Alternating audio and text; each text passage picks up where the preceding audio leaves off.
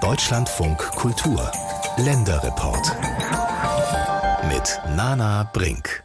Die AfD ist Thema heute hier bei uns in der Sendung und auch in den nächsten Tagen. In Thüringen liegt sie ja bei laut der letzten Umfragen bei 34 Prozent.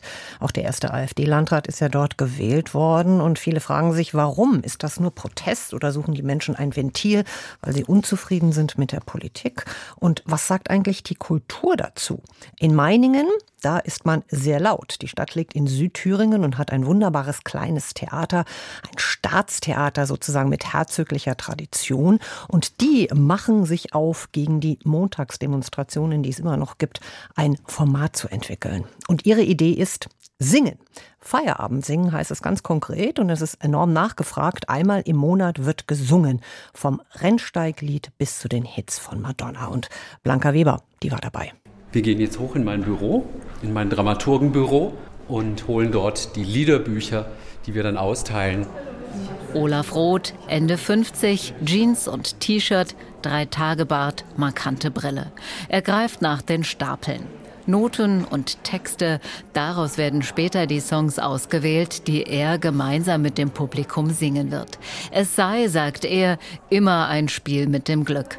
Mal kamen 200, mal 50, mal 60 Gäste. Dann schauen wir jetzt einfach mal, wer kommt.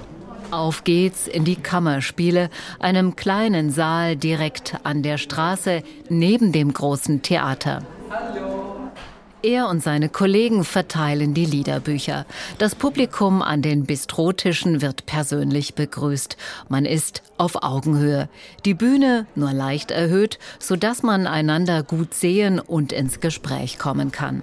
Was an dem Abend gesungen wird, entscheidet das Publikum und genau das ist spannend, weil es viel erzählt über die Menschen im Raum und was sie wollen. Ich habe dieses Format importiert quasi aus dem Ruhrgebiet, aus Gelsenkirchen. Da haben wir es am Musiktheater im Revier mit großem Erfolg gemacht.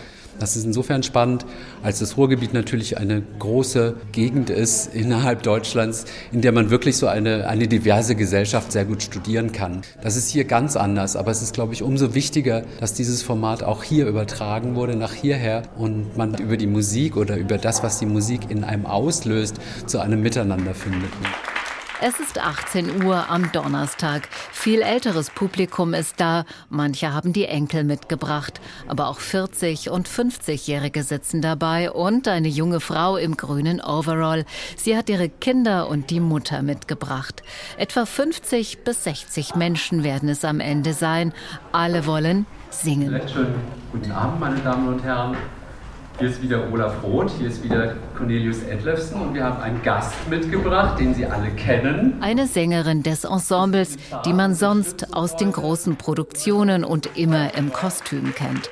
Heute also fast privat. Sie ist unser Zugpferd, genau. Herzlich Einladen, die Menschen gewinnen, ihnen auch zuhören und gemeinsam ein Team bilden. Das ist der Zweck des Abends. Gibt es jemand, der noch nie dabei war? Aha, okay. Ganz vorne viel älteres Publikum, ganz hinten Studenten auf den Barhockern, ein Paar in den 40ern. Wiederholungstäter, sagen sie augenzwinkernd. Und eigentlich wollen auch sie nur singen. Mal nicht über Politik reden, wenn ein Mikrofon auftaucht. So, jetzt geht's aber wirklich los. Wer in die Liste? Hat denn jemand schon einen ersten Musikwunsch aus der Liste? In der Pause wird dann doch über Politik geredet, aber vor der Tür. Das Image Südthüringens, es habe gelitten, sagen viele, auch aus der Kultur. Seit der Wahl des AfD-Landrates im benachbarten Sonneberg sind manche skeptisch, was hier die nächste Landtagswahl im Herbst kommenden Jahres bringen wird.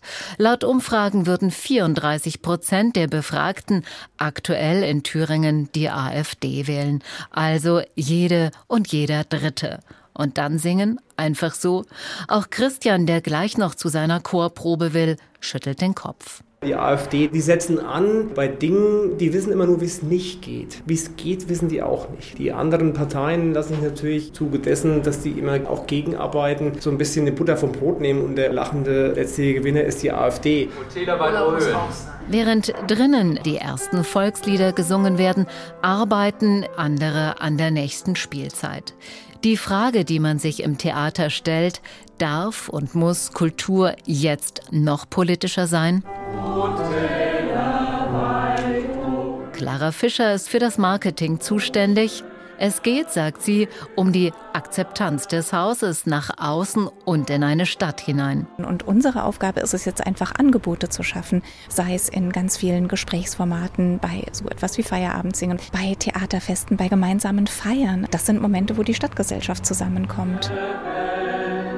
Und dass die Zeiten unruhiger sind, hätten alle auch auf dem Schirm. Clara Fischer erinnert sich an einen Samstag im November, eine große Demo gegen Regierungshandeln direkt vor dem Theater.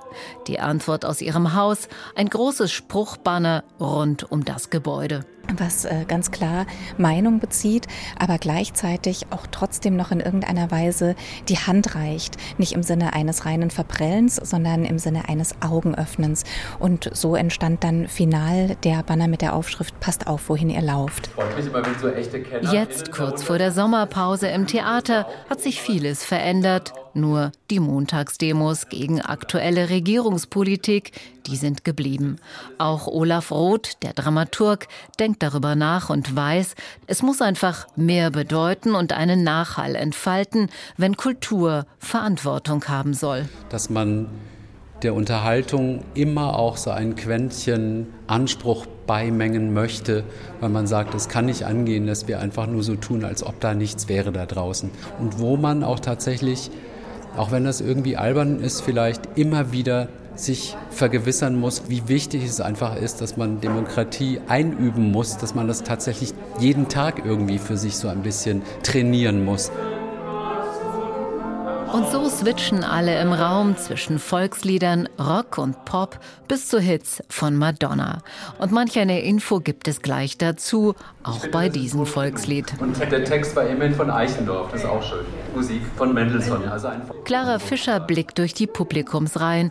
Die Meininger, erst kürzlich wurden sie von einer Zeitschrift zum Publikum des Jahres gewählt. Aber politisch unruhig, das weiß sie, seien die Zeiten allemal, auch in Südthüringen. Aber die unruhigen Zeiten bedeuten für uns als Theater auch ganz stark, Theater mehr denn je als öffentlichen Raum zu begreifen. Ein Ort, an dem Menschen unterschiedlicher Couleur, unterschiedlicher politischer Ansichten zusammenkommen und über den Umweg der Kunst vielleicht auch wieder über Dinge diskutieren, über die sie im normalen Alltag weder ein Forum noch eine Gesprächsgrundlage finden würden. Während Olaf Roth und seine Kollegen den Herzschmerz-Song von Vicky Leandros anstimmen und der Raum das verspricht, was auf dem T-Shirt des Dramaturgen steht, nämlich Just Make Sense and Dance, muss auch er ein wenig lachen. Wir werden auch ein bisschen dancen, das geht gar nicht anders, weil die Musik einfach irgendwie ins Blut geht. Und das Miteinander an dem Abend doch gelingt. Doch jetzt ist bis Spätsommer erstmal Pause, auch am Staatstheater Meiningen, um dann wieder Schwung zu haben. Auch in unbequemen Zeiten, allerdings ohne Olaf Roth, der das Theater verlässt und nach München wechselt. Und weine